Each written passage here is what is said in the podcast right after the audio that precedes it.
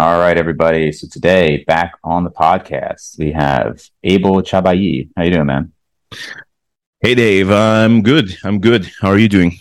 Doing well. So uh, obviously, you know, you know, we're always just kind of talking in the group chats and whatnot, and I feel like it's just a number of topics come up. So we were talking a little bit about. Well, actually, I made a post. Let's see, probably two, three days ago on my experience at the uh, chiropractors. So I wanted to talk a little bit about that and like general back pain and things like that. So have you ever been to a chiropractor before, Abel? Uh, no, I, I've I've very strongly considered it at one point when I had some mysterious uh, shoulder issue, which just didn't want to go away. And uh, actually, Børge Fagerli, he uh, he swore by those. Uh, so he recommended what was the name of that? Uh, AR ART.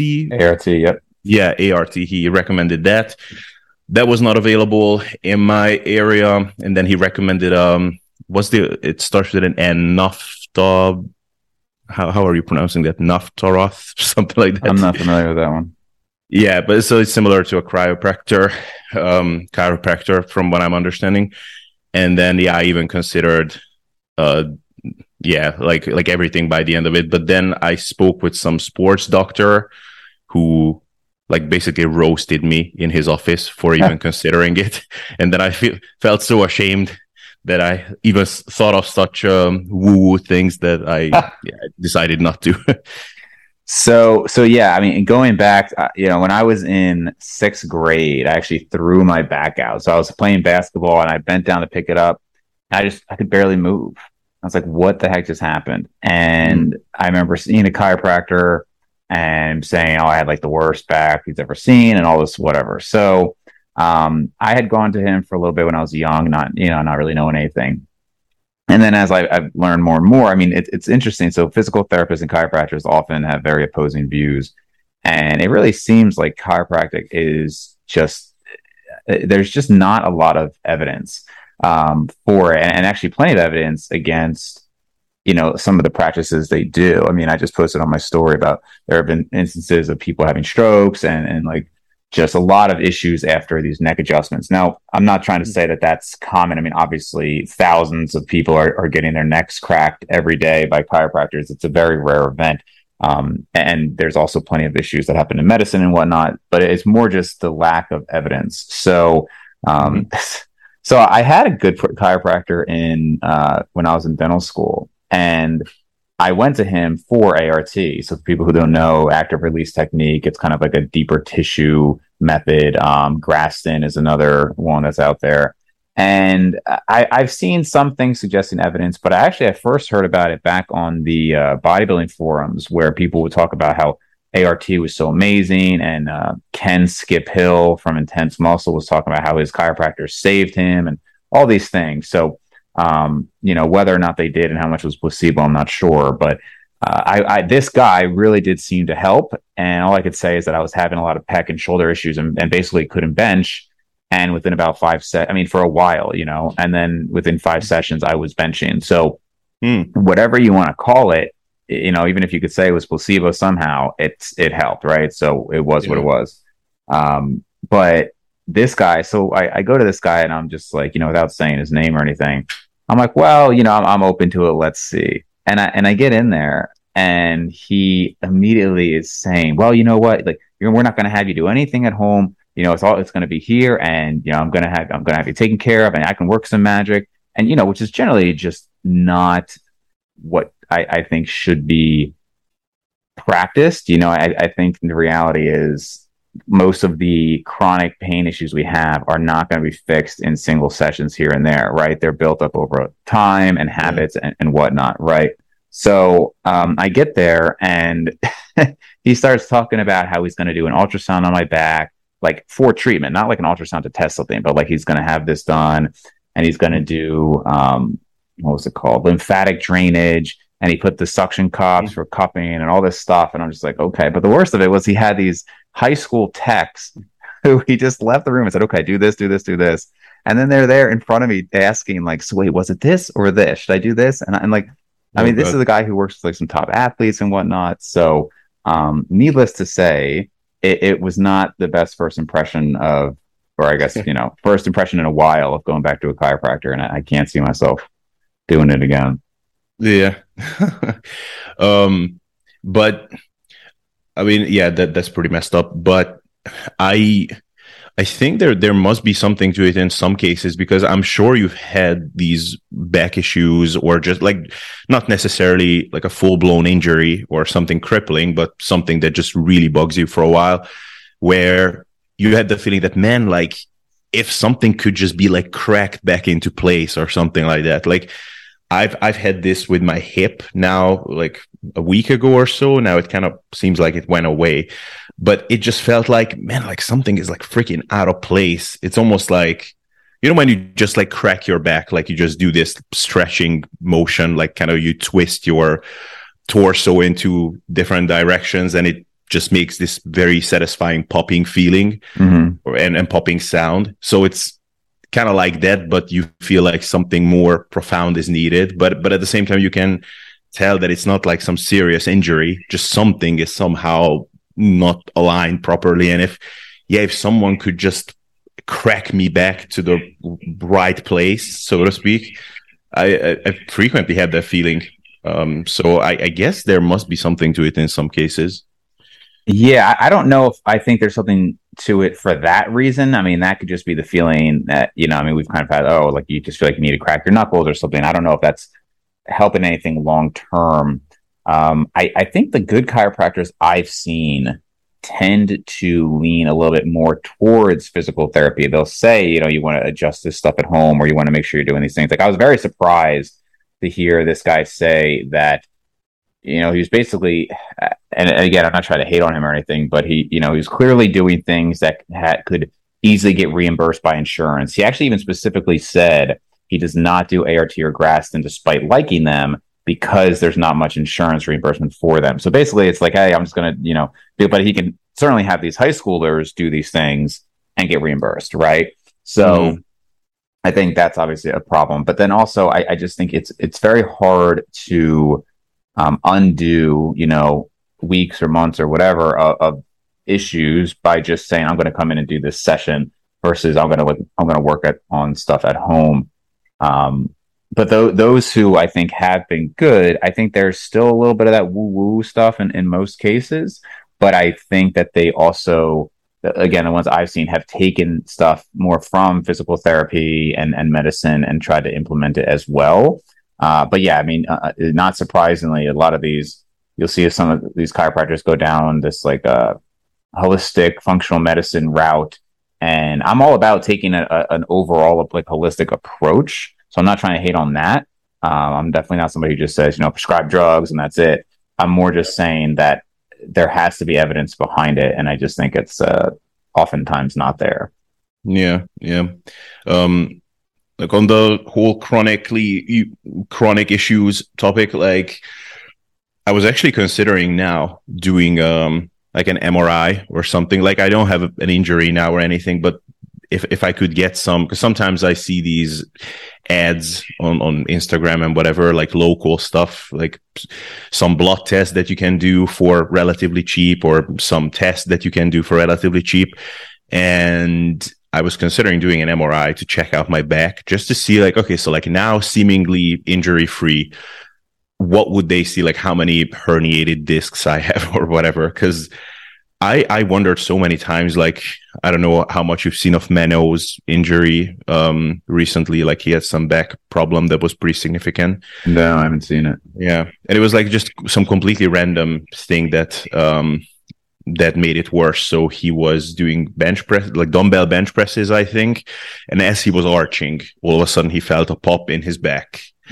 And then he went and had an MRI and like multiple herniations in his spine and whatever that they saw. And so you, ha- you, you have to think that this was not a recent thing. Like this has been coming for a while. So I was just thinking like, okay, like now, like seemingly healthy, what would they see? Because I, I, would not be shocked at all if I had like some really messed up thing in my back from the deadlifting. Like you've seen some of the the thing I sent you guys yesterday, for example, with the round back deadlift thingy for the erectors. Like if these things are gradually destroying my back, I would not be surprised. So. Hmm. Yeah, I guess that's another thing we can discuss is when I was young and, you know, just thinking I, I was I knew everything, but not even it's not that I thought I knew everything. I think it's that you're listening to other people that are supposed experts, right? And and that's where the problem yeah. comes in is is ultimately you have to learn a lot of the stuff for yourself, but you know, even even if you go to medicine, right, and you actually go to med school and you listen to these professors, a lot of times it's like, oh, well, I learned this here, and it's like, okay, you've you know, it doesn't make sense that everything you learn, you're then going to stop and then go look up the research papers that were the foundation of that knowledge, right? Of course, you can't do that. But there are certainly instances where it's like, okay, but where did we get this information? So I can think of one example where um, a doctor I know, her dad was a physician who was really against antibiotics, right? Mm-hmm. And uh, not like all uses of them, but just generally, he, he didn't like them much. And why was that? Well, his wife was prescribed antibiotics and had all these side effects and, and went down a whole issue with that. Yet. That was one anecdote that then made him not like it. And then he probably went down the whole rabbit hole of the evidence that's out there against antibiotics and blah, blah, blah. But he still had the same, like, you know, med school um, education and everything else. But it was that one instance that then led him to ultimately have this strong bias against it. And now you could turn to him as a source of information of somebody, oh, antibiotics are a problem. Conversely, everything else in this guy's life could have been exactly the same, but his wife could have had some horrible infection and then antibiotics cured him or cured her. And this same guy with the same education and everything else would have had that anecdote and then gone down the rabbit hole of hating on people who were against antibiotics and, and he was such a fan of antibiotics and there's the, the best development ever, right? And all that to say mm-hmm. that even those who are highly educated and, and try to keep our bias out of it, we have our biases and we have our um, you know instances and our personal anecdotes that highly color what we believe. And so, you know, when yeah. you're young and you're getting into this, you could very, very easily find intelligent, otherwise um, rational people who could tell you that steroids aren't that big of a deal or powerlifters yeah. who have been doing this for 30 years who tell you, ah, you know, there's no problem with deadlifting or there's no problem with heavy squats and it's fine. And, and, you know, these could be guys like Dave Tate and Dan Green and on whatever, and, and like these, you know, really big names. And so if you're a 16 year old, you're just like, yeah, okay, see, there's no problem with it. And then as you get older, I'm not trying to say deadlifts are a problem to be clear. I'm not saying that. I'm just saying I don't think it's as straightforward as 17 year old me thought, which was, oh, deadlifts are totally fine. There's no risk of uh, anything. And as long as you have good form, you're fine. Because the reality is, pretty much every power lifter who's been doing this for a long time is beat up and has chronic injuries, almost all of them. And I think the reality is that once you start getting into, you know, the four, five, six hundred pound territory for deadlifts, you things can happen even if you're keeping things really tight. So a little bit of a rant there, but just to say, I do think that it makes sense that a lot of people who are purely into bodybuilding switch away from these movements because you just don't see a ton of bicep tears with controlled chest supported rows, right? You don't yeah. see a ton of pec tears with controlled hammer strength incline presses, right? But you see it all the time with mixed grip deadlifts and bench presses and things like that. So um, just a little rant there. I'll, I'll kind of get back into um, the pain thing, but I don't know if you have any comments there. Yeah, just what that reminded me of is um, like so this is one thing that I'm actually grateful for these communities on the internet, like um, like more plates, more dates. Like I have a lot of issues with that channel, but it's great, for example, that on the hair loss topic, like he went so all in and he has tons of resources there. And actually, you can learn quite a bit. And I would say that if I want to find um, like a resource which has a pretty balanced view on whether you should use finasteride, for example, like his channel is one of the best out there. Who is this again? Uh, Derek from. Oh, from oh, oh yeah, okay. yeah. Because like I remember as um like a 19 year old kid, um, like being like freaking out that oh my god i'm losing hair and like i i was like paralyzed like not knowing whether i should use finasteride or or not because i read this book from a guy who had like some he was not a doctor but he had some some background which made him credible. And he was like yeah yeah like it's it's no problem. Like uh, like use it is great. Um, and I even like exchanged some emails with him then, and he was like very very confident that it's fine. But then you know he was using it. He has been using it for like 20 years by that point, and he had no issues and then you run into these forums on the internet where everybody's freaking out about it. And it's like okay so so what do i do? And you have like no way to tell because everybody feeling everybody feels very strongly about their own anecdote. And right. then and yeah so it, it's great that at least we have resources now uh like like derek in this case. So i guess that exists probably in in things like this like the back pain stuff as well. It's just is just very hard to find, unfortunately. Yeah, there's there's there's just no way that humans on the whole seem to be able to take out their own biases. You know, one individual ex- or not even biases, like they're anecdotes. But it makes sense because of course that's gonna that's gonna paint your picture, right? I, I mean, I think that's even explains, you could say, like politically, um, and, and, you know people who have these experiences with people of certain groups or whatever it is it's like you know you could say well this is wrong. Like you should treat everybody equally. But it's like, sure, but I can also understand if, if that's your personal experience, you're going to have a strong bias despite what people might say. And same thing with, you know, different diets, right? So, well, I lost a mm-hmm. ton of weight on this diet. And I mean, I can't tell you how many people I've tried to tell them, look, the reason is because of this and that and that. But they're just like, well, it worked for me. So that's it. And then they, of course, like all these carnivore people, right?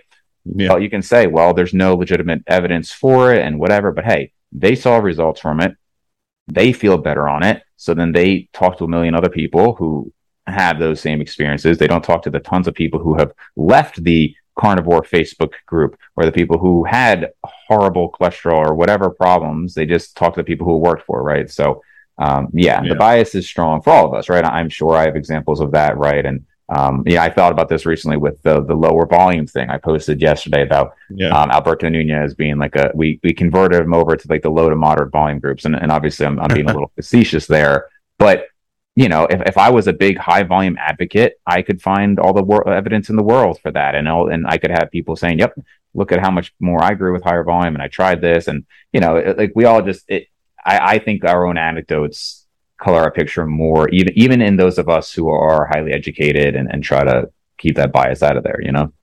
Yeah, yeah.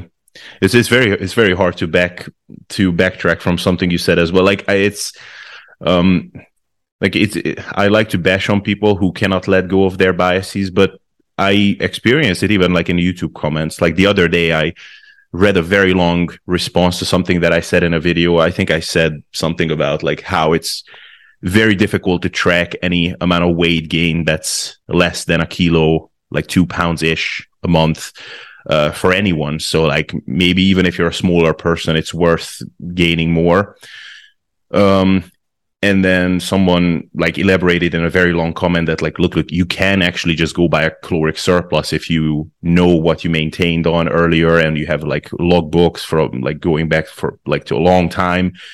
And I was reading it and I was like, like began formulating a response to like argue back. And then i was like but no goddamn it i actually agree with this. It, yeah. it, was very hard. Yeah yeah. Uh, actually and the whole bias and carnivore topic will tie into um, the next one which is to talk about jordan peterson and some of his stuff. So um, mm. but let me just just wrap up on the pain thing. So uh, you know, one of the reasons that this makes this very difficult is there there are a lot of factors that can be at play that that re- ha- that result in results that necessarily that not cannot necessarily be contributed to the intervention, right? And, and that's nothing new. Uh, but for people who don't know, there's a term regression to the mean. All that means is if you could imagine somebody's pain, which is a common reason they would see, let's say, a chiropractor, for example, or a physical therapist, or or even when people come in to see me you know they'll say hey you know i've been having this jaw issue whatever. And a lot of times i just say look let's just wait. It's been two days.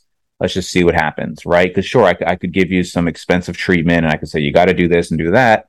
But yeah and then it might work right? But if you mm-hmm. can imagine half the people are going to just go back to normal anyway. This this is again another example. I mean honestly we could have a whole podcast on just bias here but you could like you could have all of these people who let's say i said well you got to buy this this night guard and i'm going to make this custom thing for you because you have jaw pain and half of those people get better. Well, now I have all of these people saying, "Wow, you know, I had this bad pain, and he he got me this, and within a couple of days, I was better. It was amazing, yeah. and now I have this thing for life." Right, I'm wearing this night guard for the rest of my life because it helped my jaw pain. And it's like, look, just wait and see what happens. And if you go to a chiropractor, it's there is so regression to the mean, just meaning that you will, when you go to seek out treatment, you're usually at your worst. Well, it's very rare that you're just going to stay at your worst. So then you get the treatment, and you might have just naturally gone back to that average or mean level of pain. Um, so that's a big factor. Placebo, of course, we've all heard of a million times, is a huge factor and a real factor. And then, um, and, and then simply just having a conscious effort towards those things, right? Like we all know, one of the reasons you hire a coach or you start this diet plan or whatever it is, is you end up holding yourself more accountable. So maybe you go to a chiropractor. Well, now hold on, I'm, I'm going to the chiropractor, so I got to focus on keeping my my back straight. And that, not to say that that there's actually evidence to show that posture is not necessarily correlated with um with eventual pain. Same thing regarding the MRI scans. There are people who have a lot of pain that cannot be identified with scans, and there are a lot of people who have scans where you'd think, "Holy crap, this person must have a lot of pain," and they're totally asymptomatic, which makes it even more uh, difficult to really assess. So um, I'm just so all that to say, there's there's a lot of reasons that we can get results from something without that thing actually causing the results. Yeah, yeah. Well, like I mean, so I'm actually I I know you have um, some physiotherapists that you're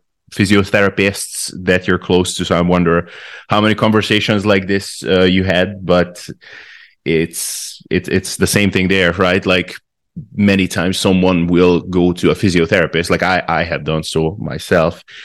And yeah in maybe two weeks i was better off and maybe i did some of these corrective exercises. And it's like well they may have helped may may have not helped. I, I don't know because yeah in two weeks i got better. But i mean that's what's supposed to happen anyway kind of right? Right exactly yeah so um, and again obviously i'm not saying that these people don't do anything. I mean I, I think physical therapists are great. I'm just saying it, it can be tough and it's not as clear cut as people think. Um, yeah.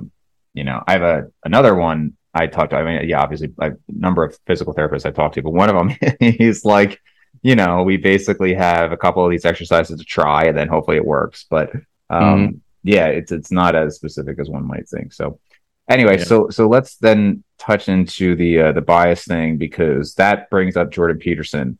And um, I, unfortunately, I see a lot of people.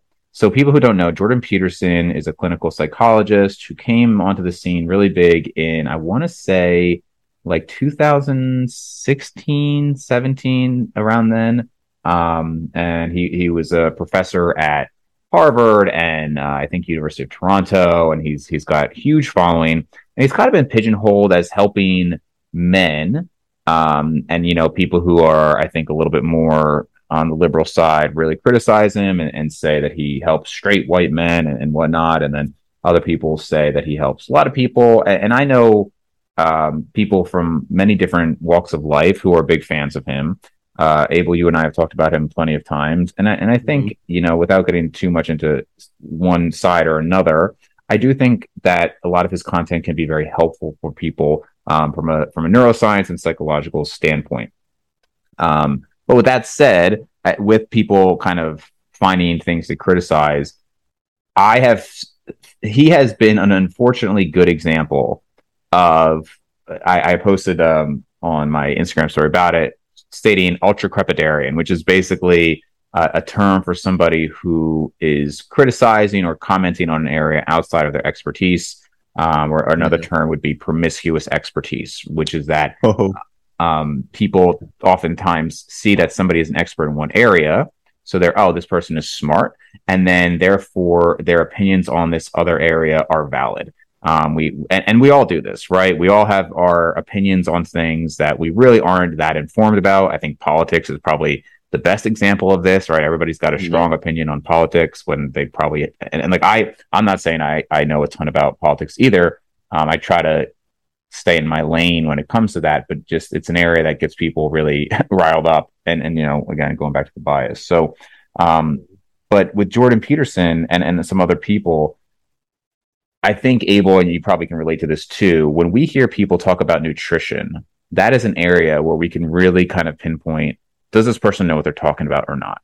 Right. Yeah. Because we, we've been around it for so long. If somebody's talking to me about neuroscience, yeah, I have a general interest in it. I know about it. I have, I have a couple friends who are highly into neurosurgery. Um, I, you know, if somebody's talking about politics, again, I'll have a general opinion, you know, on, on a lot of stuff. But if it comes to nutrition, I pretty much am going to know, okay, this person is really full of it or they're, they're evidence based and they know what the, the data supports. Yeah. And, um, and then Jordan Peterson back on Joe Rogan was talking about carnivore diet and it really helped him. And, but, but to that point, he said back in, again, whenever that was 2018, 19, that he's not a nutritionist. He doesn't know that much about the field. It just seems to work for him. And, mm-hmm. and I can totally appreciate that. You know, it does seem like a lot of people are helped by carnivore diet who have autoimmune issues his daughter, who had severe health issues, uh, was helped a lot by it. And I can even say during my month experiment with it, I felt great. I mean, I really did. Um, I just, I just think the cholesterol levels were too deleterious, and we just don't have enough data on it. Um, but with all that said, he is now really, again, going back to his bias with it he is all about saying how you know the food pyramid recommendations were the reason for obesity even though i actually saw mike Israetel commented on that saying like he's got a different perspective and the reality is most people didn't follow the food pyramid so that's definitely not the reason. Yeah. and, he, and peterson was just going so strong on it. And his daughter you know obviously very strong bias with it full on about carnivore. And it, it's just a perfect example of somebody stepping out of their lane and being hugely influenced by their personal experience because even if all of the exact data existed that exists today, everything, all the, the tons of information out there, but their one personal experience was, oh, I did the carnivore diet and it didn't really help me that much. Even if they had all of these dozens and thousands of people out there saying the same thing, they would not be these big advocates. But because of their one individual bias, they're like, wow, this was this is the best thing. So um, it's a little unfortunate to see from somebody who is, is you know, probably IQ of 150 plus, you know, and you know, very uh, well spoken and and thinks things out to see him kind of going down that route. Yeah, yeah, it's to be honest, I I just don't like in in his case, it's really weird, like because why, like because I mean he does know. I mean, probably he could give you an entire lecture about this whole like intellectual overreach issue like he knows exactly what that is. So it's it's just weird to see him falling for it for one. And a second, I just don't understand why he would even try to go down that route. Like maybe because he he just feels so strongly about it because it has helped him so much. Because in the case of someone like Tim Ferriss, I can see why he's doing it because I mean he even has a book on like four hour body, like nutrition hacks and whatever. Um, but yeah, it's and and it's very scary actually. Like to me, recognizing that moment that like, uh huh, okay, like this person is actually full of it because yeah, like when like Tim Ferriss is a good example. Like he talks about a bunch of stuff and most of those things I don't know that much about. So, and he is a very good speaker. Like he's charismatic and he can like he, he's actually a champion of that. Like looking into the camera with a straight face and saying something which eh, like in some cases pretty dumb in the case of nutrition or just something very trivial like seriously he like shows up to a business conference and he sits down and he starts talking about like how he's boiling his tea in the morning and stuff like that. And it's like man like the audacity to do this it's it's actually very impressive in a way. But but anyway so like i'm listening to him and he sounds convincing to me in a bunch of stuff. And then he starts talking about nutrition and I can hear it. It's the same tone. He's making the same faces. Like he's equally convincing, but I can hear that it's okay. Like he's just regurgitating something that he heard from I don't know for from Gary Taubes or Mark Sisson or whoever. Right. And it's like, yeah, it's, it's a crazy like the the amount of inflammation I've seen from people who are consuming too much sugar and whatever. And it's like, oh, dude, seriously. At least be a bit more orig- original with all of this. Um, but and, and in that case, I realized that wow. So like how many other times was he full of it perhaps? And i was just there mesmerized like how how amazingly smart he is.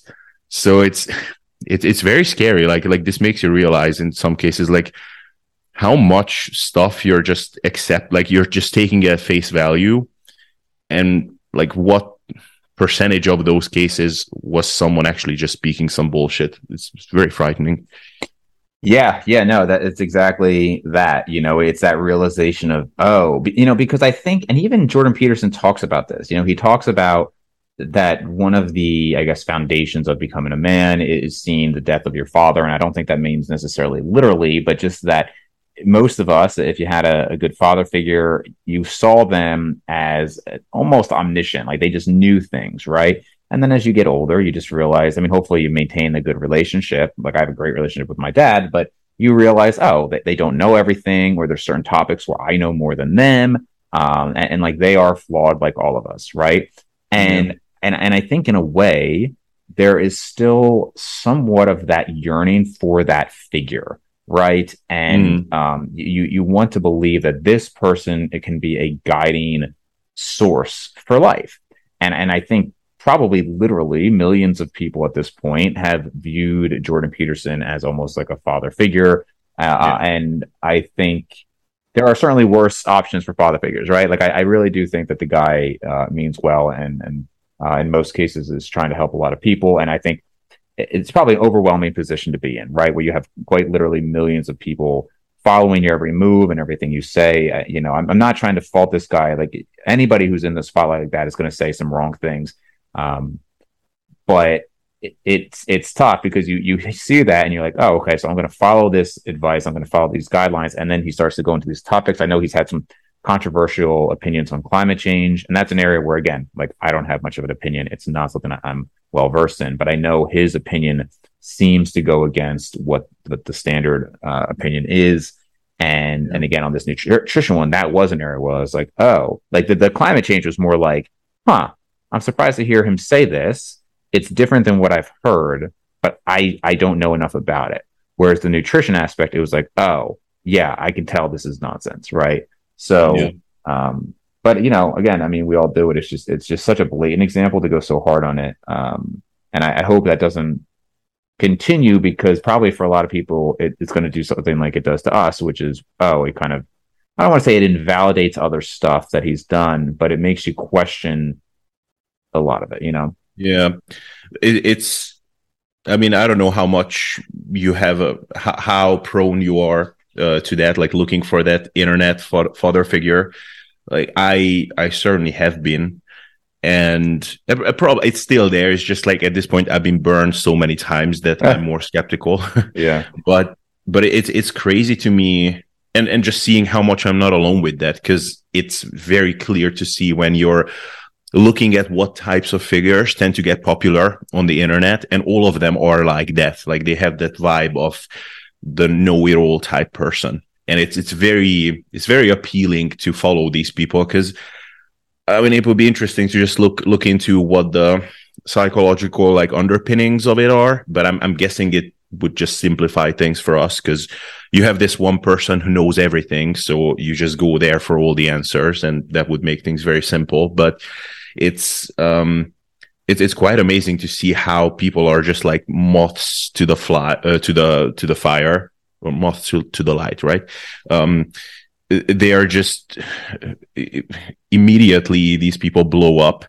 Um like like nh he's kind of living living in my head rent free as you can tell but um but but it's uh, and and I talked to him about it when he was on my podcast that um, he talks a lot about like parasocial and like how fanboyism is so bad. Uh, but at the same time like the way he comes across on his channel like that caters to that because he has that vibe of like I know it all. Like I have the answer for everything.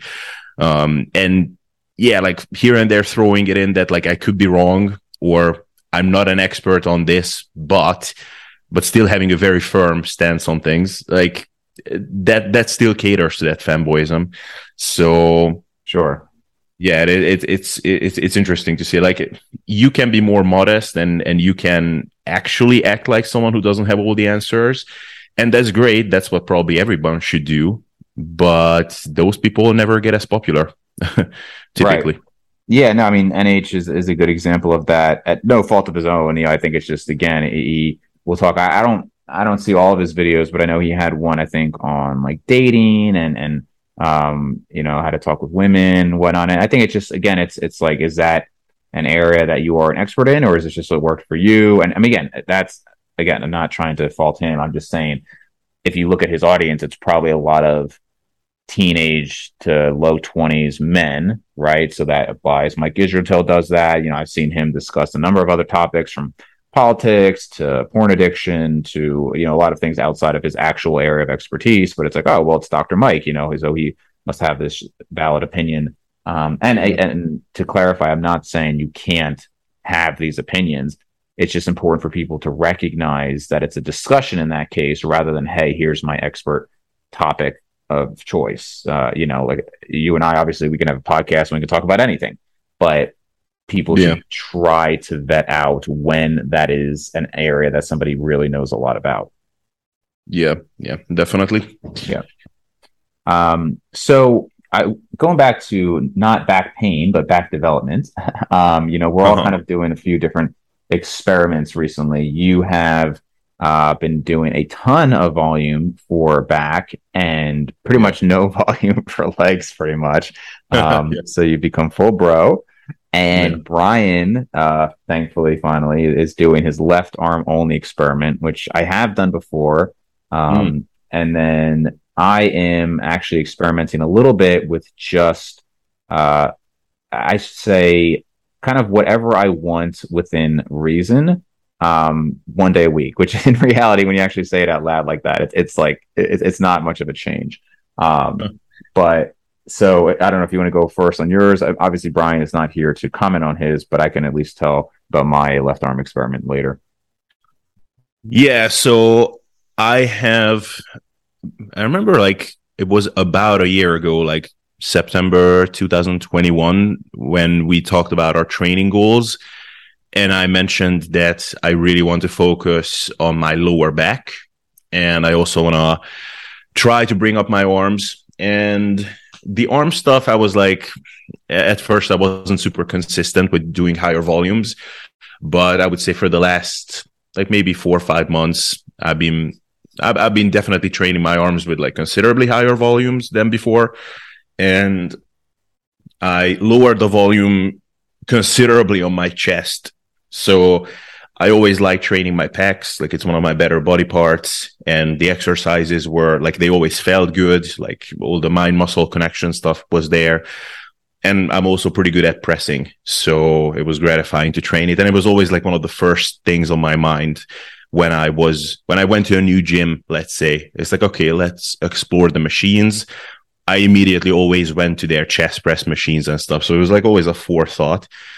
And now I've been really focusing on back and within that like lower back, so erector spinae growth was was a pretty big priority. And I've been I've been doing really high volumes for the past like three, four months, like actually some pretty absurdly high volumes for my back. And honestly, the only thing that seems like it's sometimes tough to recover from is just the direct lower back stuff. So my lower back has been kind of sore uh, quite a bit, but the pulls, so yeah, all kinds of vertical and horizontal pulls. I mean, it seems like it seems like I could do like hundred sets per week and I still wouldn't be sore.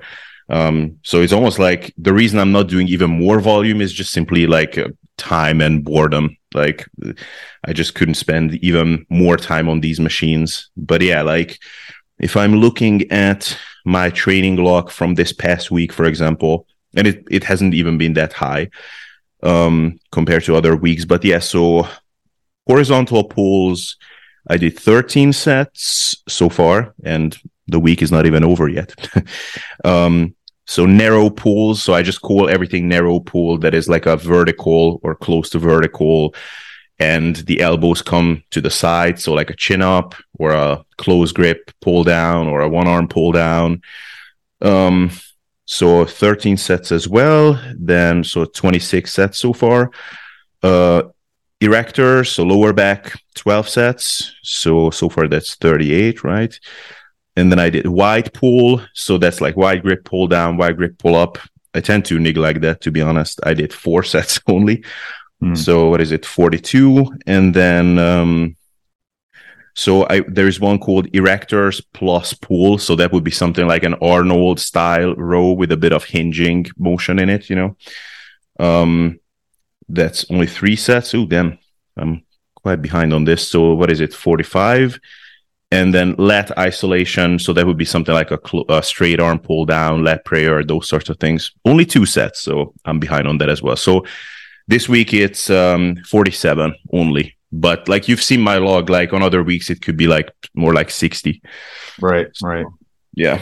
And you know it's interesting because I, I think people imagine that there is okay so the more you can do while still recovering the better and the only problem is a recovery issue and yeah. it's as if they see this chart where results go up and up and up and then you hit this peak and then it goes down and down and down if it's too much volume and in my experience and i think a lot of people's experiences the reality is you can still recover just nothing else happens and yeah. i have tried numerous times where i've done upwards of 30 sets particularly for back but also even for arms. And um, other than some temporary inflammation and whatnot, it doesn't change a lot. I mean, even uh, even Aaron Straker was saying how one time he was doing five sets of calves, five sets a week, and they did grow.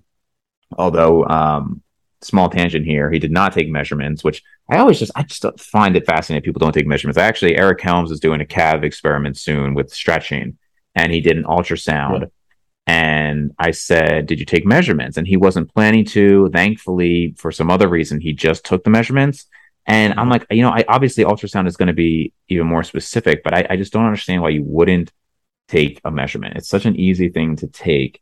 And, you know, it, it's what 99% of people have access to. So, little tangent there. But anyway, um, yeah. Aaron said that once he stopped, the results just went away immediately, which to me indicates okay, that wasn't real growth. Then you just had some inflammation and whatnot. So um, anyway, I have done thirty plus sets, and I I recover fine. It's it's not like I'm like oh man, I'm so broken I can't work out the next day. My body adapts to it, but that doesn't mean that it's better. And not to say that your experiment in particular is not going to work. I'm just saying that just a kind of a separate point that I think people view it incorrectly that it's going to be like up, oh, it's up and up and up, and then there's a perfect level of volume. And, I think there's actually a wide range of volumes that could just be fine. Mm-hmm. Oh yeah, no, I I agree hundred percent. And and this is so so this is what people don't understand when I'm starting them on lower volumes if they are clients or why I would recommend starting with lower volumes. And like in, my case it, it was more so a case of just not like I just don't have anything to lose by trying this because I have been training for a long time and yeah, like there are things that I would have changed about my back training going back, but but not not too much to be honest. Like probably I would have done a bit more horizontal pulling.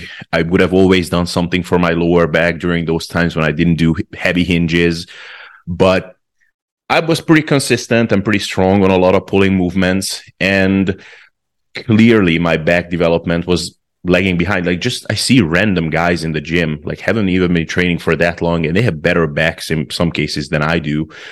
And like on the front, I destroy them. So it's it's clearly a bit of a less gifted area for me. So I just had nothing to lose. But you know, for people that like they, they have been training for like two years or something, they have like an okay physique, but like still more more kind of beginner-ish looking.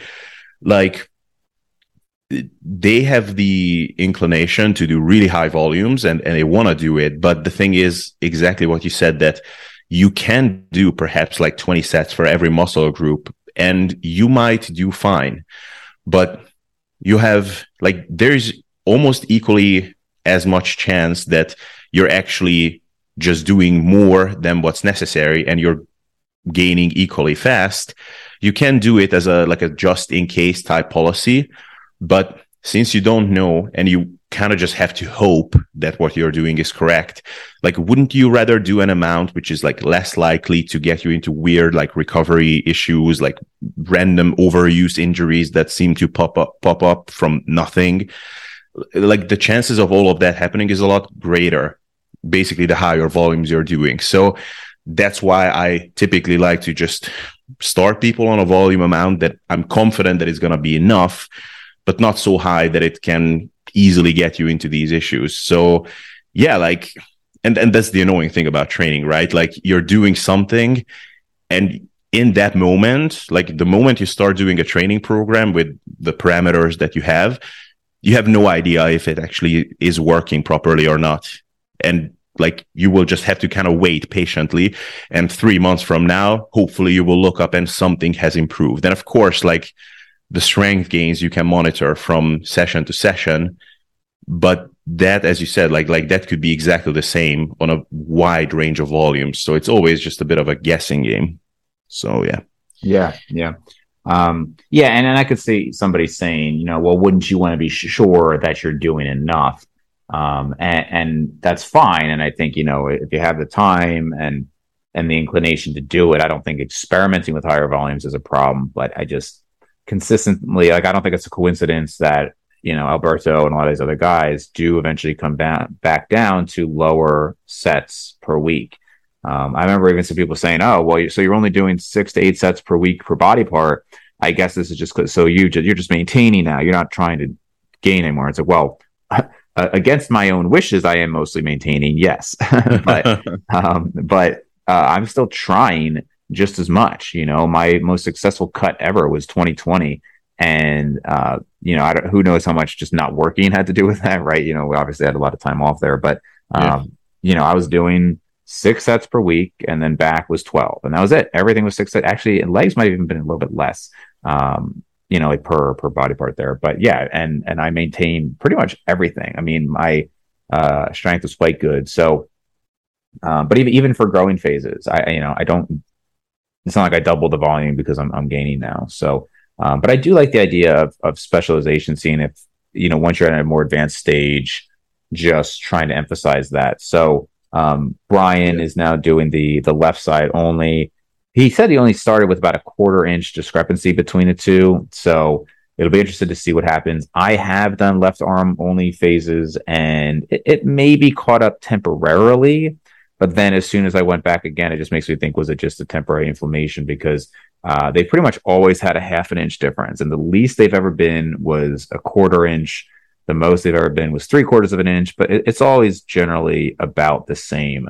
Um, so I, I don't, I can't say I've had any evidence that any higher volume phases have done anything besides help my strength.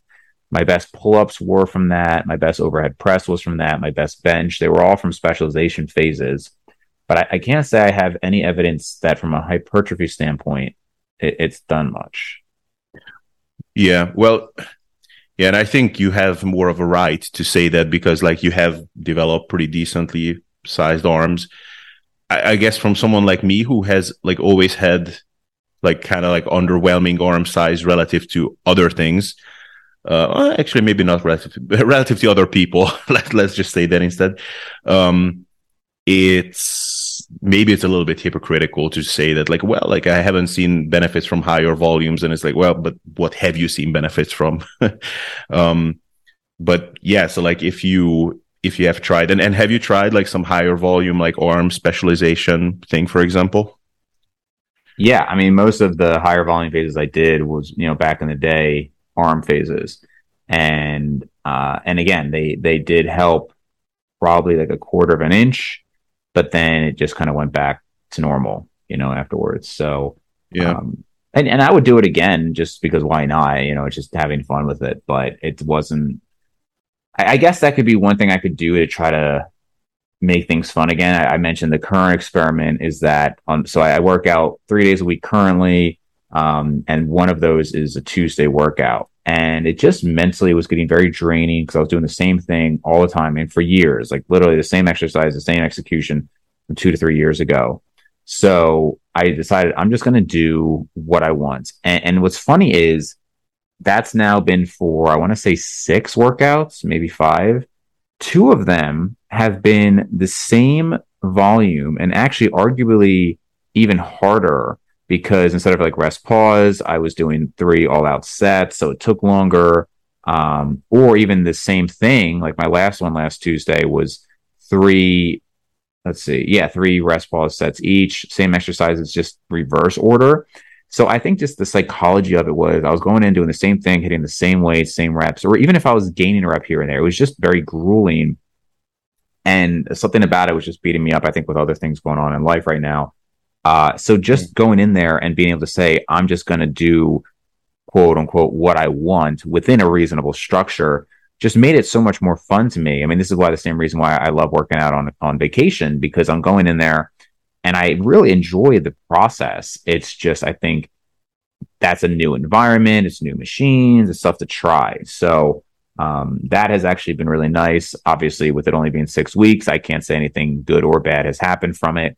Um, but the fact that I haven't noticed anything bad from it is is nice, right? It just means that I can kind yeah. of make that fun for me.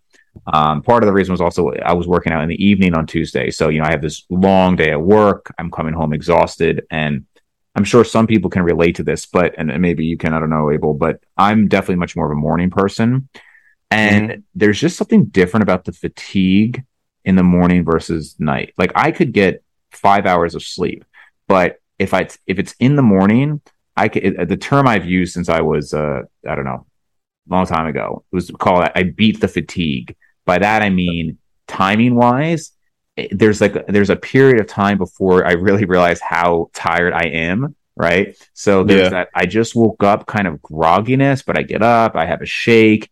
And if I were to wait until noon on that day that I woke up at 5 a.m., I'd be I'd be so sleepy, right? There's that sleepy drained fatigue or I just worked all day, drained fatigue. This is the last thing I want to do.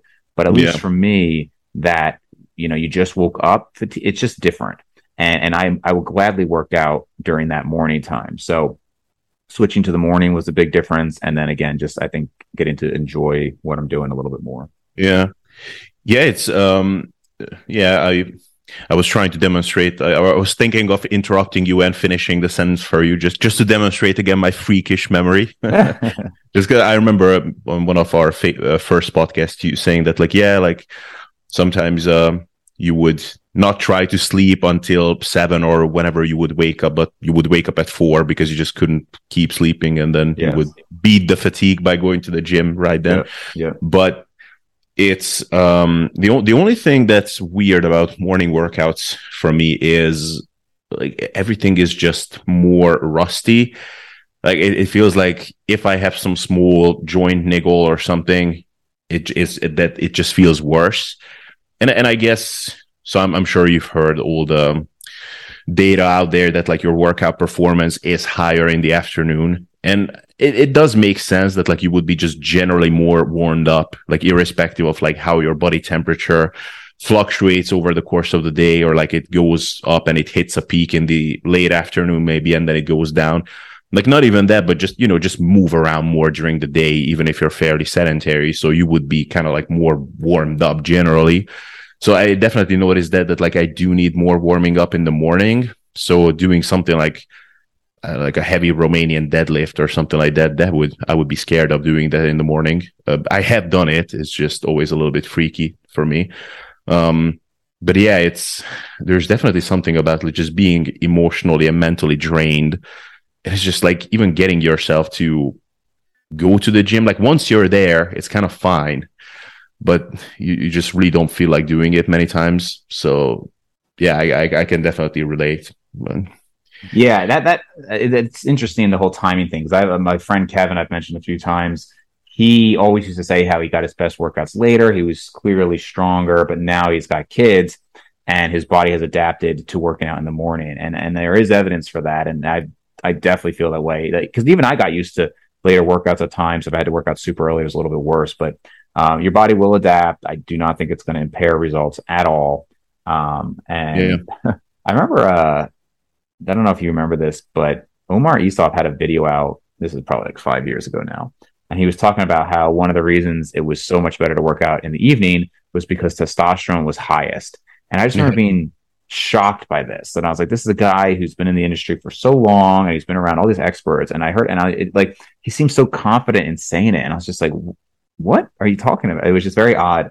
Um, Isn't it higher in the morning? Like, exactly. It's definitely higher in the morning. Yeah. This is yeah. why when you get tested, labs oftentimes they won't even let you get tested after 10 a.m. because mm-hmm. you're trying to get it when it's, you know, highest production in the morning. So yeah, very strange that he said it. And it wasn't like a slip up either. It was like, it was a point that was made and then made again, you know, like he yeah. clearly was trying to say it was higher at night. So it was odd. Um, but in any case, I, I think it, it's probably just whatever your preference is. But for me, I really hate it physically and I, I hate it mentally, just all day knowing I've got to work out. So um, definitely, I, I, prefer in my ideal world, I, I, get up, I have maybe a shake or something, and I, I get a lift in around, you know, nine or 10.